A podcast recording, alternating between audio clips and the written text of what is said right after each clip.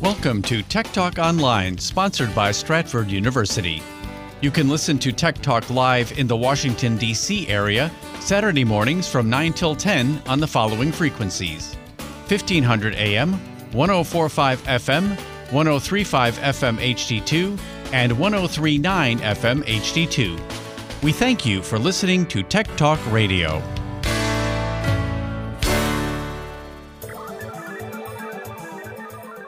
Interfacing complete. Please stand by. Now downloading Tech Talk Radio with Dr. Richard Schertz and Jim Russ.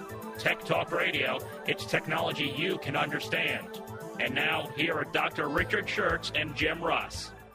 Welcome to Tech Talk Radio. We are in the virtual faculty lounge at Stratford University talking technology. I'm Dr. Richard Schertz. And I'm Jim Russ. And we're still in lockdown mode, but uh, we'll be coming out of it soon. But Let's many think many, many things were going on this week in technology. We're still talking about that Section 230 of the Communications Decency Act. I think I need to explain what that means Yes. in particular. Uh, I'll get to it. I didn't get to it last week, so I'm definitely going to get to it this week. And facial recognition is in the crosshairs. All of the IT companies are beginning to pull, pull back on the availability of facial recognition software for the police because there are some civil rights issues involved there. We'll talk a bit about that. And um, this week, I'm going to talk about the uh, dumb idea of the week. There's I only knew- one. Yeah, yeah, well, this is really dumb. There's a political party called the Anti PowerPoint Party. So this would be the the the dumbest idea of the week. Yes, Top of the heap. That is exactly right. And I'll talk about another application, an application you can use to scan your computer, and it tells you how to tells you what kind of RAM you need to upgrade the the RAM on your computer. It'll give you an automatic rundown of exactly how much you can add and what type you can add. Sometimes that's really hard to figure out. And uh, we'll talk. Uh, I think we may get to IPv6. Uh, it's you know it launched 10 years ago. IPv4, that's the protocol on the internet. It's been around a long time, and we're running out of addresses. And so 10 years ago, they launched IPv6, which has got many, many more ad- available addresses, but it's just slow to launch. So on its Mhm. 10th anniversary, we're still using IPv4. I'll talk about why that is and what's going on. And of course, I'm also going to uh, have reflections, ob- observations from the bunker. I've got a, I had a few problems this week, which I want to share with you. and profiles in IT, I'm going to feature Rasmus Lerdorf. He's the uh, programmer who created and was the inspiration behind the PHP scripting language. And that was uh, the language I used for the first website that I developed. It's also the language used on our learning management platform, Moodle. So I love PHP. It's been around for 25 years. If you listened to us for a long time, you would know that this is a. Uh, you've talked about this guy before. I have talked about him before. Mhm. Yes, I have. And of Way course, back. it was a huge, huge mailbag. Where did he go? box. Let's try that one more time. There's a letter in your mailbox. There he is. Okay, there he goes. He needs he needs to keep, you know, you know, this coronavirus lockdown. He, he can't, you know, he can't he cannot get out of practice. It's you know. tough to smoke a Pall Mall through a mask, you know. Yeah, that is that's definitely a, a problem. We got an email from Tom Shum, Dear Tech Talk, I'm thinking about getting a smartphone or one of those digital assistant things. It's interesting to find out that Siri can use a British accent. Yeah, last the show last week we talked about how to put a British accent on Siri. I played my I played my Siri on on air so you could hear the British accent. But I'd like to move faster and get one of these things. If I could get HAL 9000 as my voice assistant, Yeah. That, is that available? is that I mean- available? I'm sorry, Dave. I'm afraid I can't do that. one, one nice feature might be for HAL to respond. I'm sorry, Dave. I'm af- I'm afraid I can't do that. Uh huh. Affirmative, So it- Dave. I read you. So another night, nice, nice feature for HAL might be to use my name, you know, um, Tom Schum, Yeah, that'd be good. or uh, uh, or maybe the final question is, uh, could I get Mr. Big Voice on my voice assistant? I think Now, you know what the problem is just as well as I do. I would definitely be an early Well, adapter. I would say that Mr. Big Voice would be available for a nominal fee. Yes, yes, that that, that would be that that might be certainly uh, an option. Well, uh, actually, I love HAL 9000. I watched uh, 2001: Space Odyssey many years ago. It's one of my favorite movies. How the come I'm not surprised? the voice behind HAL 9000 is Douglas James Rain. He's from Canada. He's an Huh. actor in he's an, and he provided the voice of HAL 9000 for the for two films, both the 2001 The Space Odyssey as well as its sequel 2010, The Year We Make Contact. You, you know, I'm sure Jim, that I, was a great movie. I never saw that. I never saw the sequel. I never I didn't know there was a sequel. I'm, I'm gonna I'm gonna look that up now. I'm sure you will. now Douglas uh, Douglas died uh, in 2018 at age 90. Now Stanley Kubrick, the director of uh, 2001, heard Rain's voice in a 1960 documentary called The Universe. And Kubrick watched that movie at least 95 times. and he loved Rain's voice and uh, and he actually made this change right at the very end of the movie. They had someone else doing okay, it. and they- campers, Whoops, hang on time. a second. If you know the answer to today's question, Make that go away. you, Yeah, you know, Mr. Big listen, Voice, Mr. Big Mr. Voice is Big audition- Voice He's auditioning for the, uh, the the phone job there. he does not like HAL 9000 horning in on his um, prop on his domain. And on That's a morning when going he was late for work too. exactly Right. hmm Now, Tom, I looked. I tried to find if I could get voice uh, HAL 9000 voice for you. Now there is an application that uh, you can put on your iPhone called Siri 9000. it's it's uh, it's useless, but it's fun. But you have to jailbreak it to do it, and it transforms Siri into HAL 9000 from the Space Odyssey. Now I should warn you, it doesn't convert to Hal's voice. It just has Hal's quotes In using Siri's, vo- that's using pretty- Siri's voice. That's pretty useless. That's lame. Yeah, that is really is. lame. I was just Uh, looking it up and was thinking about playing it, but you just dissuaded me from doing Yeah. that. No. Yeah. Now, now to activate. Now the thing is, it's a jailbreak. So you got to jailbreak your phone, and then you've got to download the files using Sec- Secure Shell SSH, and you need to have Open SSH installed on your iPhone. But I do not recommend you do this. It's not worth jailbreaking. I your was phone. gonna say it's not worth jailbreaking your phone. That's a really bad idea. Then there was a HAL 9000 app for the Android that was developed around 2010. And then in 2017, Google pulled it off of the, uh, uh, pulled it out of the App Store in 2017. So it's not available now, but it was available for seven years. And, Huh. and actually, it did have a HAL voice. Now, Alexa's got a HAL thing called Fun HAL. Oh boy, And, uh, that and- sounds and just as lame. it is lame. It's just Hal's quotes done in Alexa's voice. Oh man. Uh, so really, there are not many options. But I can tell you, I still remember a show that I did many, many years ago with David Bird, where we interviewed Hal, and we had all the quotes from the we inter, we had a big interview, and Hal decided during the show that he wanted b- to become the co-host of Tech Talk and get rid of David Bird. So he took over the control panel.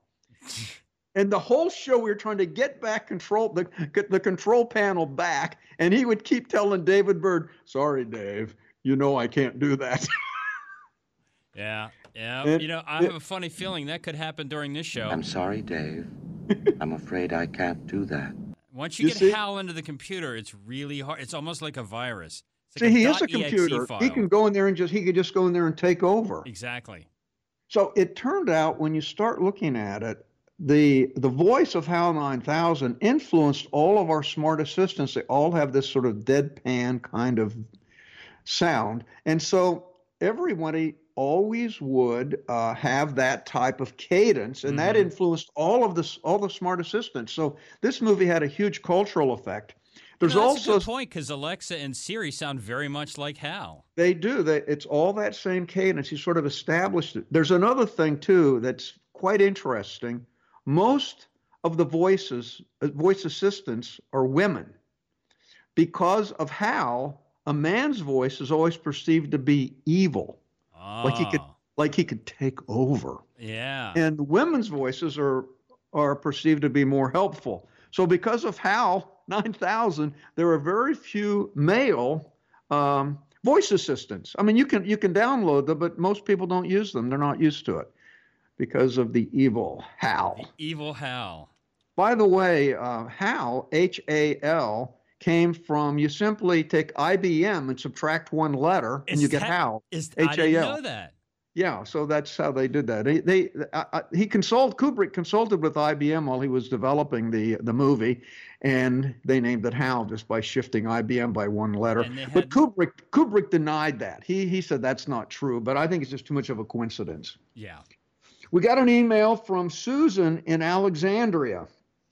Good morning, Dr. Schertz. Would you please explain Cisco registered envelope service and transport layer security secure email protocol? How is how secure is your email when you use either one of these methods, and which one should you use to protect sensitive email? Thanks again for all your great advice, Susan and Alexandria. Well, Susan, I'm, I'm just going to have to explain something technical here. Uh, Cisco, these are both uh, services that provide encryption to keep it to make it so that people cannot eavesdrop on your conversations uh, as you are uh, uh, cannot eavesdrop or read your email uh, by by intercepting the message between you and wherever you're sending it. Now, transport layer security (TLS) is actually a cryptographic protocol that provides end-to-end encryption of data, like from your computer to a web server. We're all familiar with secure socket layer. When you got that little lock on there that says you've got encrypted data between you and the web server, it means people can't intercept your passwords. Well, transport layer security is the is the replacement for secure socket layer. Secure socket layer was developed originally by Netscape Communication Corporation in 1994 for secure web sessions, and um, it was replaced in 1999 by TLS. They're currently up to TLS version 1.3. So you can put applications on top of this secure, uh, you know, this secure transport layer. Like if you're a browser, you simply put the browser application on top of it, you got encrypted. Or you can put an email application on top of that TLS, that that uh, transport uh, secure transport layer secure model, uh, transport secure socket layers. So you can actually put it on top of that. And so it turns out the Cisco registered envelope is simply an email application that sits on top of that TLS, that, that secure transport model. And um, it uses either TLS version 1.1 or TLS version 1.2. It does not support TLS version 1.3, which is the newest version. That came out in August of, of, of 2018. Now, the reason that uh, people like the Cisco registered envelope is that it has feature email features that are quite nice. Like you can send an email that will terminate, will expire. You can say, I want this email to expire in, uh, you know, in a week. And then what happens is that the certificate that's required to read it is simply revoked, and the person can't open it up after a week. It just expires. Or you can recall an email. Supposing you always, you know, you send out an email, and then you, you know, it, it's it, it's been transferred to somebody else's computer. And now you like to get it back. Well, you, you can't get it back from their computer, but you can revoke the certificate so they can't read it, and that's equivalent to recalling it. So it gives you the ability to recall emails simply by revoking the uh, certificate. You can track when the email is opened, and you can control actions like you can block forwarding, you can block reply, you can block reply all, you can actually control what the person can do it at the other end. So so people like this email system that Cisco has. It's very easy to use, but actually it just sits on top of the uh, transport layer security. So that's your answer. It, um, you know, and you just want an you just want an email application that will use that will use transport layer security. And Cisco Cisco has one option that seems to be very easy to use. We got an email from Arnie in Colorado Springs. Hi, Dr. Schertz. Thought you might like to see this article. It's a bit over my head, I, although I've taken a few physics courses, but I thought you might like to learn all about twistonics. Twistonics, Arnie in Colorado Springs. well, you know, twist tonics. This is not a dance now. This is not a dance, you know. I'm glad to know that. Yeah, that's very good. Okay, it, it's based on the properties of two dimensional materials. So you could have like a two dimensional carbon layer where you just have one, it's only one atom thick of carbon, one carbon atom thick, and it's linked together. And these two dimensional layers have very, very interesting properties. It turns out theoretically, if you take two of these layers and stack them, but then you twist the second one a small amount, in this case, by you twist it by 1.1 degrees, it turns out that theoretically something magic happens. A, you can transport electrons through that layer with zero resistance. So it becomes a room temperature superconductor. So it's got extremely interesting properties that could transform electronics. Or else, if you look at the optical properties, you can actually control the passage of light as it goes through these two layers that are twisted relative to each other. And you could have integrated optical circuits. So this particular technology is still in the in the basic research stage, but it has the potential of really transforming electronics in the future. And that was a great article, Arnie. Thanks for sending that. We got an email from Anne in Arlington. Dear Tech Doc, I've heard about the dangers of using the same password on all my accounts. How can I create a unique password for every account that's extremely secure yet easy to remember? I think I need to become more security conscious. Love the show, Ann in Arlington. Well, Ann, you are right. You can't, you don't want to use the same password on all your accounts because one account gets hacked. They just can use that same password and go to all your other accounts. So here's really an easy way to have a different password that's long and fairly complicated, but have a different one on all your websites, on all your accounts, but it's easy to remember. This is this, and I've been over this once before, but I think it's so important. I'll do it again. You have to get a phrase that you can remember easily. And so it's it's going to come something that means something to you. I just made an example here. My dog has spots and runs very fast. Or this now, one. That would be. I'm sorry, a, Dave. I'm afraid I can't do that. You could remember that phrase. Yeah, my dog has spots and runs very fast. Yeah. I mean, even Hal could re- remember that. Well, you take that phrase, take out all of the spaces, and look at that long password. It's like, you know, 25 characters.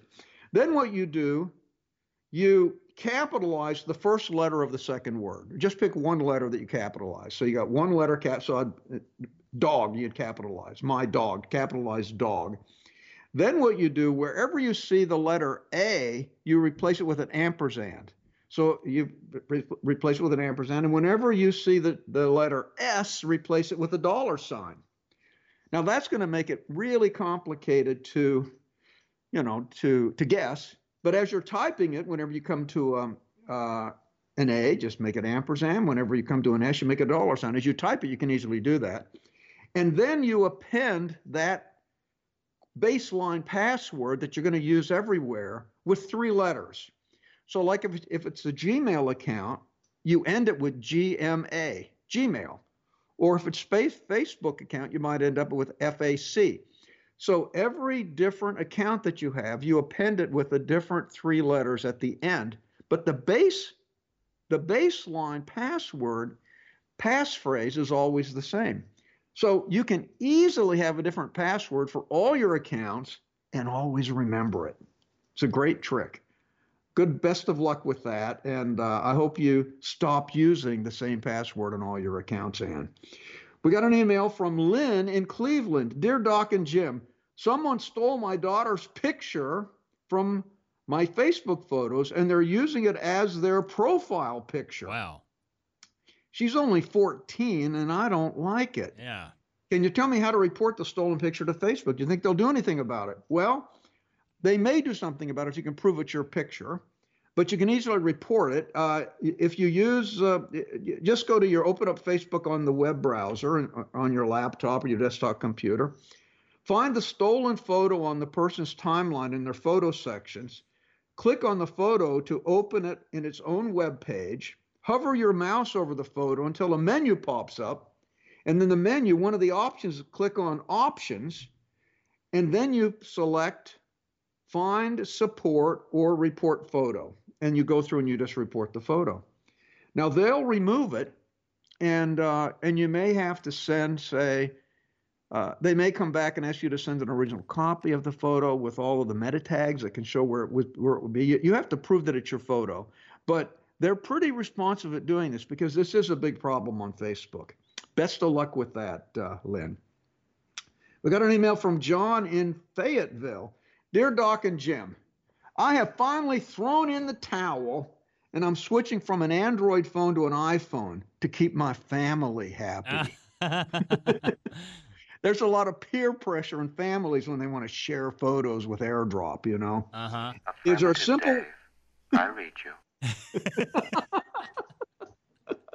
Is there a simple way to transfer my data to my new phone? John from Fayetteville. Well, John, actually transferring is pretty easy. They they uh, they they've actually made a very simple way to do that because Apple just loves to steal Android users. Okay, first of all, you set up your new iPhone and you'll be asked a simple question. Do you want to transfer your contents from an old iPhone? Is it a new phone or do you want to migrate from an Android? So in your case, you would just pick migrate from an Android. Now, the last option will get you up and running quickly. Then what you do, you go back to um, your Android phone and go to the Google Play Store and downloads Move to iOS app. It's written by Apple. It's called Move to iOS. Open that on the iPhone. This app will allow you to transfer your data wirelessly to your new phone. Now you'll have to use a Wi-Fi connection because by the time your your new phone is activated, it will have transferred the number. So you'll you'll you'll have to put your your old device on Wi-Fi, and then it will just transfer everything through the Wi-Fi connection to, to your new phone. It will put put all your phone contacts in the right place. It'll put your bookmarks in Safari. It'll put your photos and media. If you got any free apps like WhatsApp, Slack, or Facebook, it'll actually, you know, transfer those and those will show up on your new phone. So it's really easy to do. And I hope you have a lot of luck with that, John. Listen, we love your emails. Email us at techtalk at stratford.edu and we'll get back to you as soon as we can. It's Saturday morning, and you're listening to Tech Talk Radio on Federal News Network, 1500 AM, 1035 FM HD2, 1039 FM HD2, and in Loudoun County on 104.5 FM. Learn more about the programs at Stratford University by going to stratford.edu. If it's technology, it's Tech Talk Radio. IT trends, software, the internet, and IT careers. More of Tech Talk Radio, presented by Stratford University, coming up in a moment.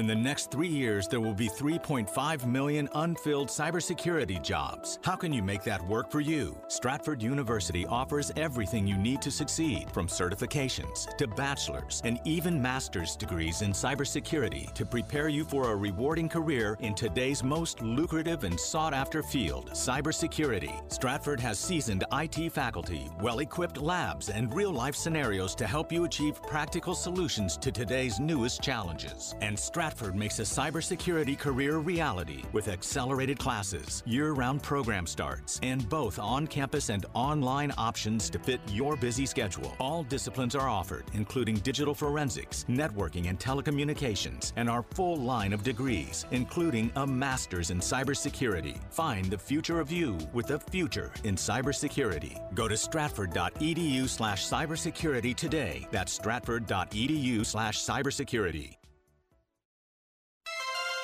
If it's technology, it's Tech Talk Radio.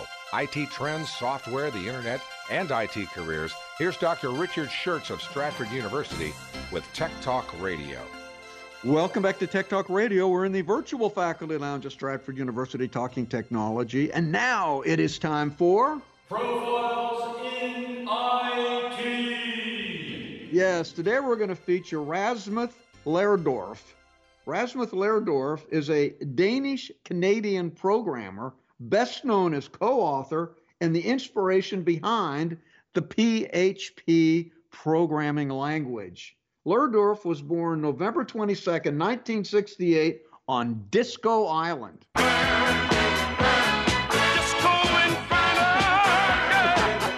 Sorry, the people from Disko Island took over for a second.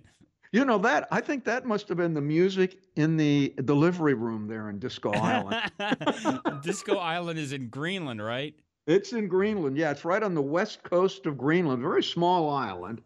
Then after uh, after he was born, his family moved to Denmark, and then in uh, 1980 they moved back to Canada from Denmark, and he's now actually living in in Greenland. He loves Greenland. Huh. His first home computer was a Timex Sinclair 1000.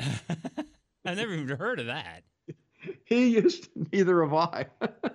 it was uh, it it wasn't a big seller, I don't I, think. I need to look that up. The research may- desk is on it. Yes, his first home computer was the Timex Sinclair. Ah, had a- that's what I was doing. I was looking up the Timex Sinclair. I got to see this thing. And he had a dial-up modem, and he used Gopher, the Gopher protocol, to re- research e- research papers. This was a, this was actually a way to search for different files on the internet, and they called it Gopher because you were going to go for the file. he graduated from King City Secondary School in 1988. And uh, in 1993, he graduated from the University of Waterloo, which is Waterloo is the um, you know the big uh, the big IT hub there in Canada. He had a BS in Systems Design Engineering.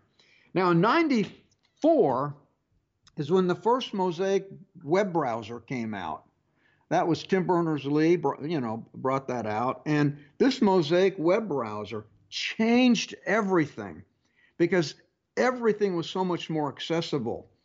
And he became highly motivated to work on things that would impact the web because he thought that's where the future was. This, you, I mean, I used the Gopher tool and the FTP and all the the tools prior to the the browser, and they were, you know, difficult to use and slow, not very transparent, and obviously they weren't really for the general public. They were more for, you know, computer geeks at universities.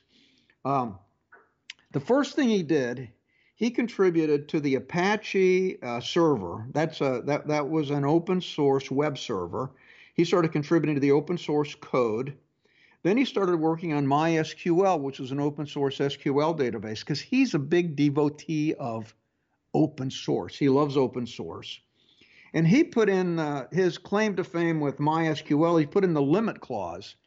You know, sometimes if you put in a, a request and you say, uh, and, and your request is, um, is poorly formed, you might get this monstrosity of an output that you really don't want. You just got it by mistake. And so rather than clog the machine up waiting for that, he just put in a limit. So if if the re- if the result of your query is is longer than a limit, it just cuts it off. And that was actually a feature that has that is sort of stuck with MySQL clear to this day. Um, he created the in 1994. He wanted to make a personal homepage. And so he created a scripting language that would operate his own personal homepage. And so he called it PHP. Now, why did he call it PHP, the scripting language? Because that stands for personal homepage. that stands to reason.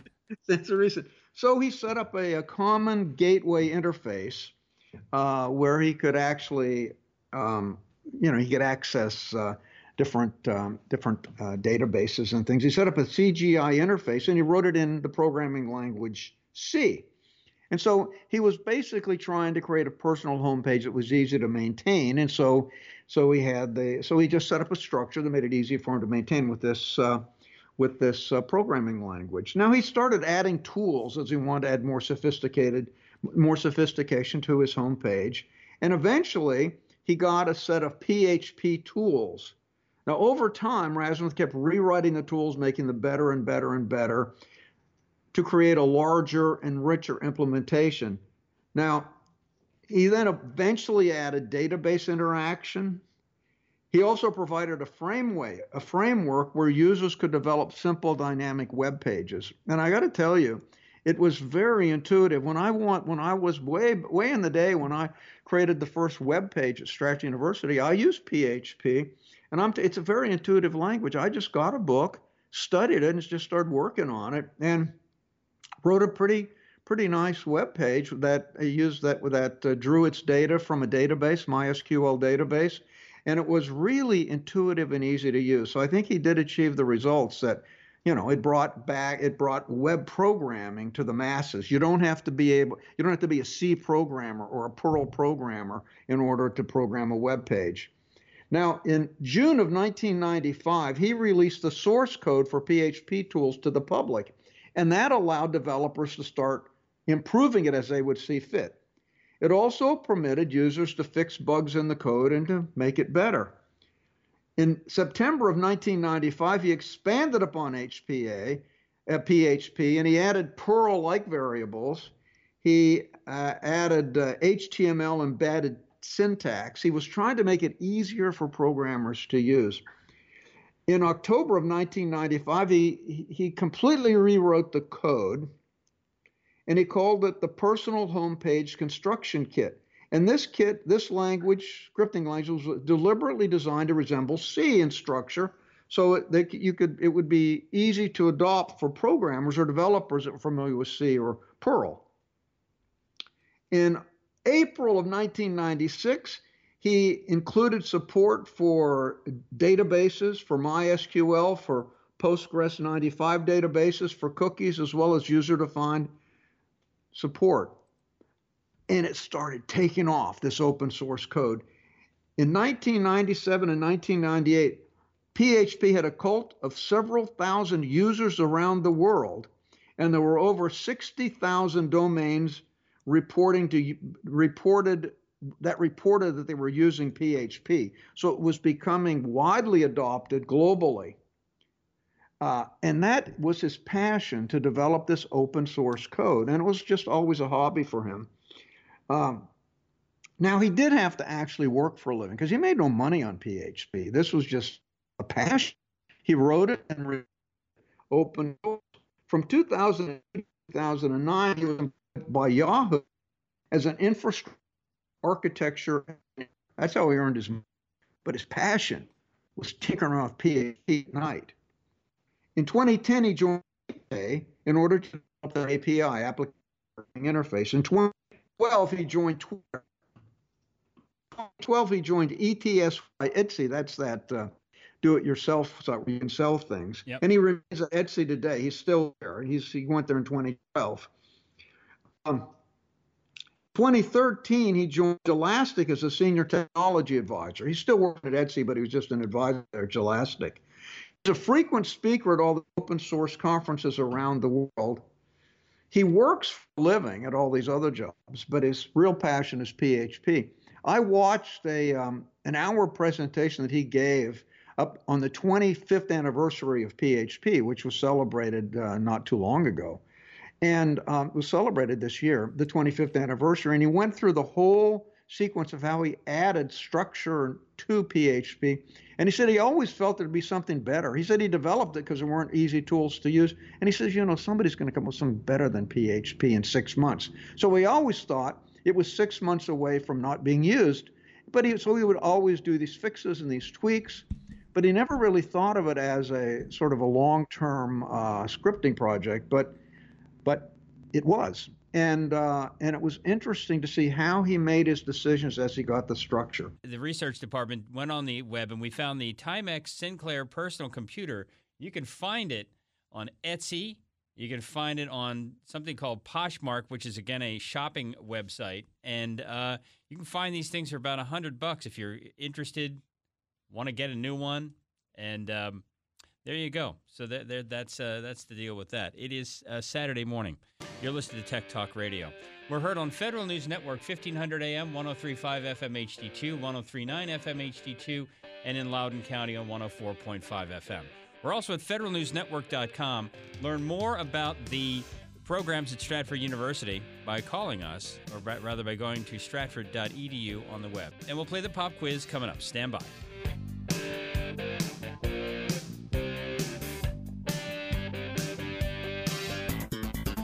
If it's technology, it's Tech Talk Radio. IT trends, software, the internet, and IT careers. More of Tech Talk Radio, presented by Stratford University, coming up in a moment.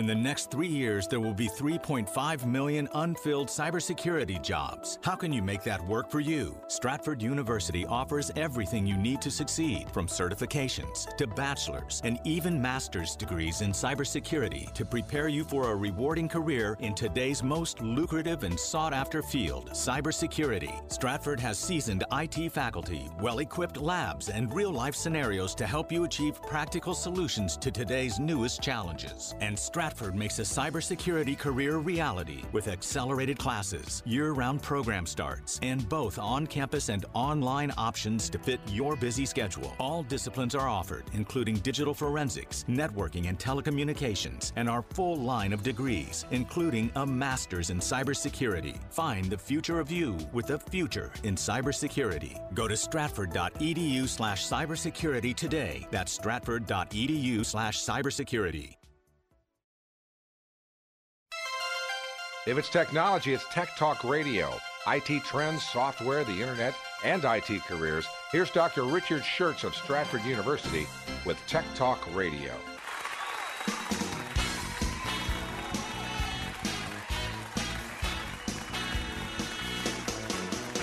Live from Washington, it's the Stratford University Pop Quiz with Andrew Mitchell, Jim Ross, featuring Mr. Big Voice, with musical guest, the Stratford University Junkyard Band, and your host, Dr. Richard Shurtz. Oh, there you are. You're Yes, I'm sitting back down here early finally. because we're running out of time. Go ahead and ask the Okay. question. This is uh, not simply a radio show. It's Clash No. from the Airways, and we have to do an evaluation whether you're listening. Right. Earlier in the show, I was talking about Rasmus Lerdorf. He, of course, is the creator of PHP. Where did the name PHP come from? All right. If you know the answer to today's question, I'm sorry, Dave. I'm afraid I can't do that. shut up, pal. Pick up your phone, give us a call. If you're dialing from west to the Rockies, it's 877-936-9333. Calling from east of a pile of empty oyster shells in Playa del Church, Virginia, it's 877-936-9333. Planning a trip to Disko Island from Canada?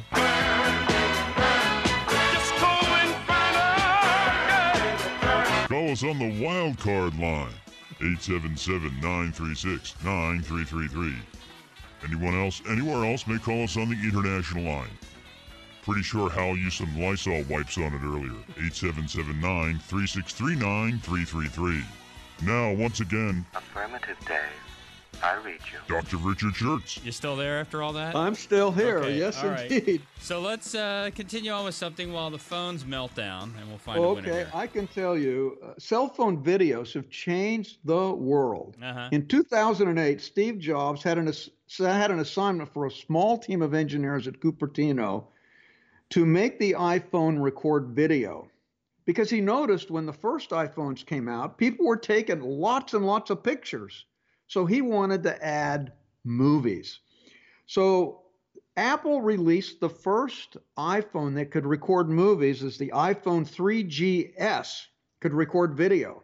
Now, 10 years later, and 10 iPhone models later, a 17 year old Darnella Frazier found herself standing on a sidewalk in Minneapolis, turning on her iPhone 11, and she launched a video as fast as possible. She uploaded the video of George Floyd's murder, and the rest is history.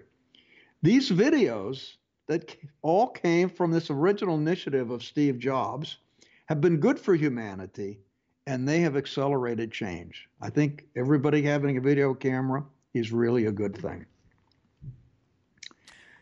And you know what, Doc? Hang on a second. We're going to just vamp a little bit here because Okay. we do have somebody who'd like to play the game. Okay, very Well- good. Okay, let's go to Lewis on line one. Lewis, good morning. How are you, sir?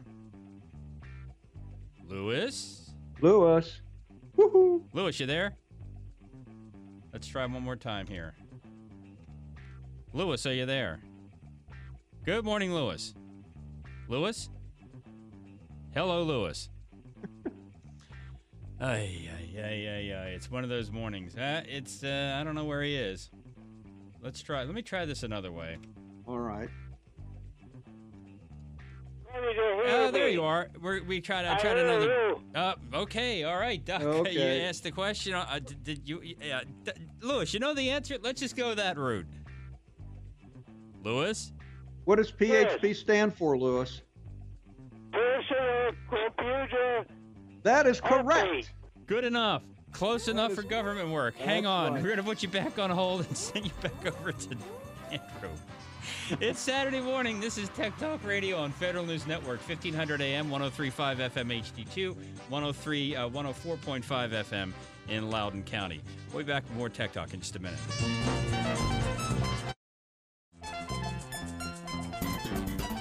If it's technology, it's Tech Talk Radio. IT trends, software, the internet, and IT careers. More of Tech Talk Radio, presented by Stratford University, coming up in a moment.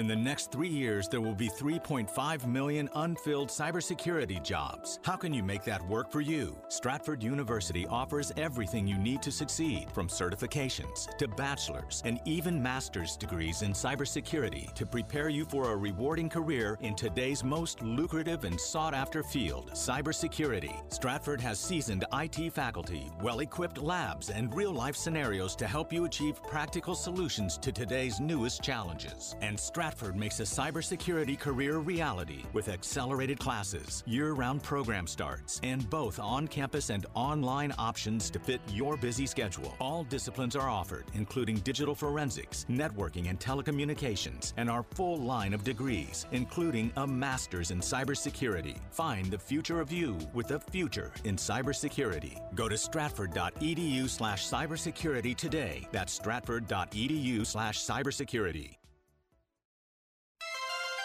If it's technology, it's Tech Talk Radio. IT trends, software, the internet, and IT careers. Here's Dr. Richard Shurtz of Stratford University with Tech Talk Radio. Welcome back to Tech Talk Radio. We're in the virtual faculty lounge at Stratford University talking technology. Observations from the bunker.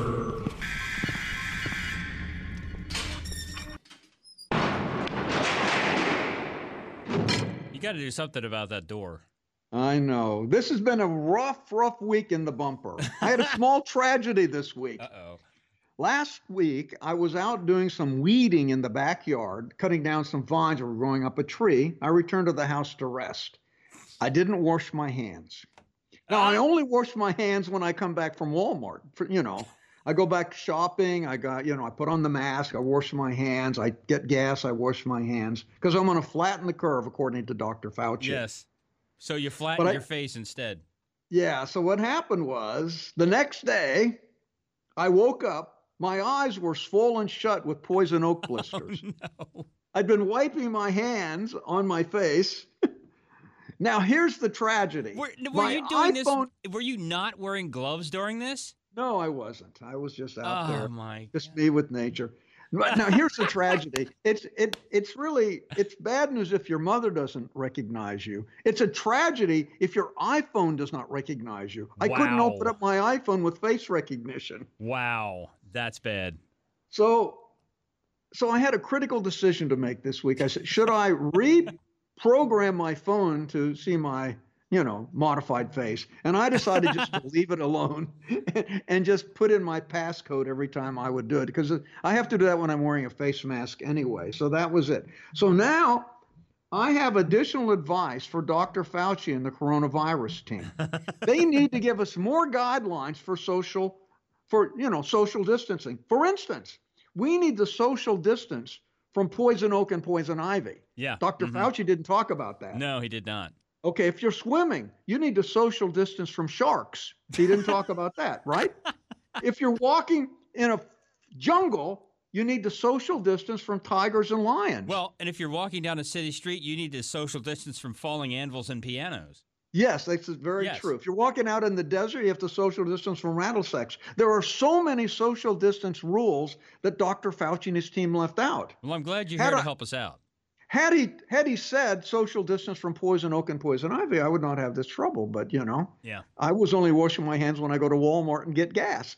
So that was my tragedy of the week, and it really, really did tax me. But now I'm just now recovering. Now this morning, for the first time, my iPhone recognizes me. So This- it's uh, The I'm silent getting back threat. to normal. The silent threat lurks in many forms, Doc. Yes, it does. Mhm. Now the dumb idea of the week. The Is that putting your fingers in your eyes? Is that the dumb idea? Yeah, well, of the- that that was the dumb, that was the dumbest idea of the week. Okay, the second dumbest idea of the week is the anti-PowerPoint party. now, this party, they, but actually, I've grown to hate PowerPoint presentations. To tell you the truth, they they stand between the presenter and the audience. And uh, but a guy. Um, a guy in Switzerland by the name of Matthias Poehm, he's got really strong opinions and he's a former software engineer. He founded the anti PowerPoint political party in the Swiss political system. And their, their uh, motto is get rid of all PowerPoint. It was formed with the sole purpose of raising awareness about the inefficiencies of PowerPoint slideshow presentations. And he's gotten a lot of, uh, you know, a lot of interest in this thing. Uh, they, they didn't exactly take over the Swiss government, but they managed to get enough votes to become the eighth largest political party in Switzerland, measured by the votes cast in 2015. It's just a, a little indicator of how much people hate sitting through PowerPoint presentations. Mhm, Yeah. Now, facial recognition is in the crosshairs. Uh, facial recognition is getting better and better uh, as we as we get more complete data sets of um, of faces, because this software is trained using uh, using uh, artificial intelligence, where they learn from the database. Now, one of the problems with the facial recognition software actually is that the data sets they're using have mostly uh, white people in it and very few uh, people of color. Therefore, it that doesn't work very well on African Americans or any uh, anybody uh, who has who's a darker complexion. It just it doesn't work very well, and so they they they're not accurate, and you get a you get a lot of false positives. But despite that fact, the companies just launched it, and police departments have been using it pretty at, at, at a at a fast clip. Uh, they're using it, you know, to you know scan crowds, to to scan uh, demonstrations, to try to identify people in the crowd so they can arrest them. And there are questions about civil rights and whether it's whether people whether they whether they have the right to use that kind of software to identify people. And I'll tell you, it, it really be, it came to a head this week with the protests over the killing of George Floyd, uh, because the police were using the software to track the rioters and track the, the looters. And so it got the attention of the technology companies. So IBM this week announced it would stop selling facial recognition software. Amazon placed a one year moratorium on its use of Rekognition by police pending a regulatory action by Congress. Amazon said, We're going to, we do not want, and the Amazon system Rekognition was the most successful and widely deployed with, with police departments. They now say they can't, police departments can't use it for a year because they want to be guided by regulations and laws by Congress. This has sort of transcended what Congress has talked about. And the Amazon's case, probably the most significant. In addition, Microsoft said its facial recognition would not be sold to police departments until there was federal law governing the technology. So, and we need actually we need better data sets in order for it to be accurate, and we also need laws governing privacy. We don't want to become 1984 with Big Brother everywhere. Well, we I sort mean- of are. We sort of are, and I think people are afraid of that. So it's not not really a good a good thing to do it. So we need accountability, and we need have we need to have the ability to opt out of facial recognition tests if we want to, and there is no way to do that. Let's talk briefly about this uh, 230 Communications Decency Yeah. Act. It was written a long time ago, 1995, really before there was a, you know, social media. And essentially, it said a, a platform uh, it, it does not um, is not responsible for what's spoken on it. Back then, we only had CompuServe, Prodigy, and AOL. And like if there would be some discussion or something, uh, they uh, AOL did not want to be accountable for what people were going to say in their threaded discussions. And we didn't at that time. We didn't have Facebook or Twitter or or Instagram, any of these other really major accounts. And so that Communication Act said, look, we're going to treat these platforms like AOL, Prodigy, and CompuServe just like a phone company. Uh, that's what's in the Telecommunications Communications Decency Act. So somebody makes a phone call and they say something, they do something illegal with the phone call, we don't hold the telephone company accountable. We hold the people that made the phone call accountable. So they were using that basic idea that um, that these uh, these IT platforms are like telephone calls. But things evolved, and now you've got news feeds, you've got censorship, you've got a lot of other factors that are coming to play. And President Trump once put an executive order where he blunts the uh, the effect of uh, of Section 230 in the Communications Decency Act, and I think that actually is a good clause where uh, you don't you don't have too many things you don't hold them accountable, but we Uh-huh. have to tweak it a little bit to make it more effective because you don't want to have too much bias in those platforms. Listen, we love your emails. Email us at techtalk at stratford.edu and we'll get back to you as soon as we can. And we also uh, would like you to go to the Stratford University website, www.stratford.edu, and tell them you heard about them on Tech Talk Radio.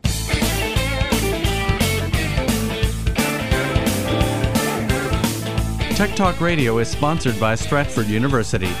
For more information on courses at Stratford University, call 1 800 444 0804. Thanks for listening to Tech Talk Radio Online.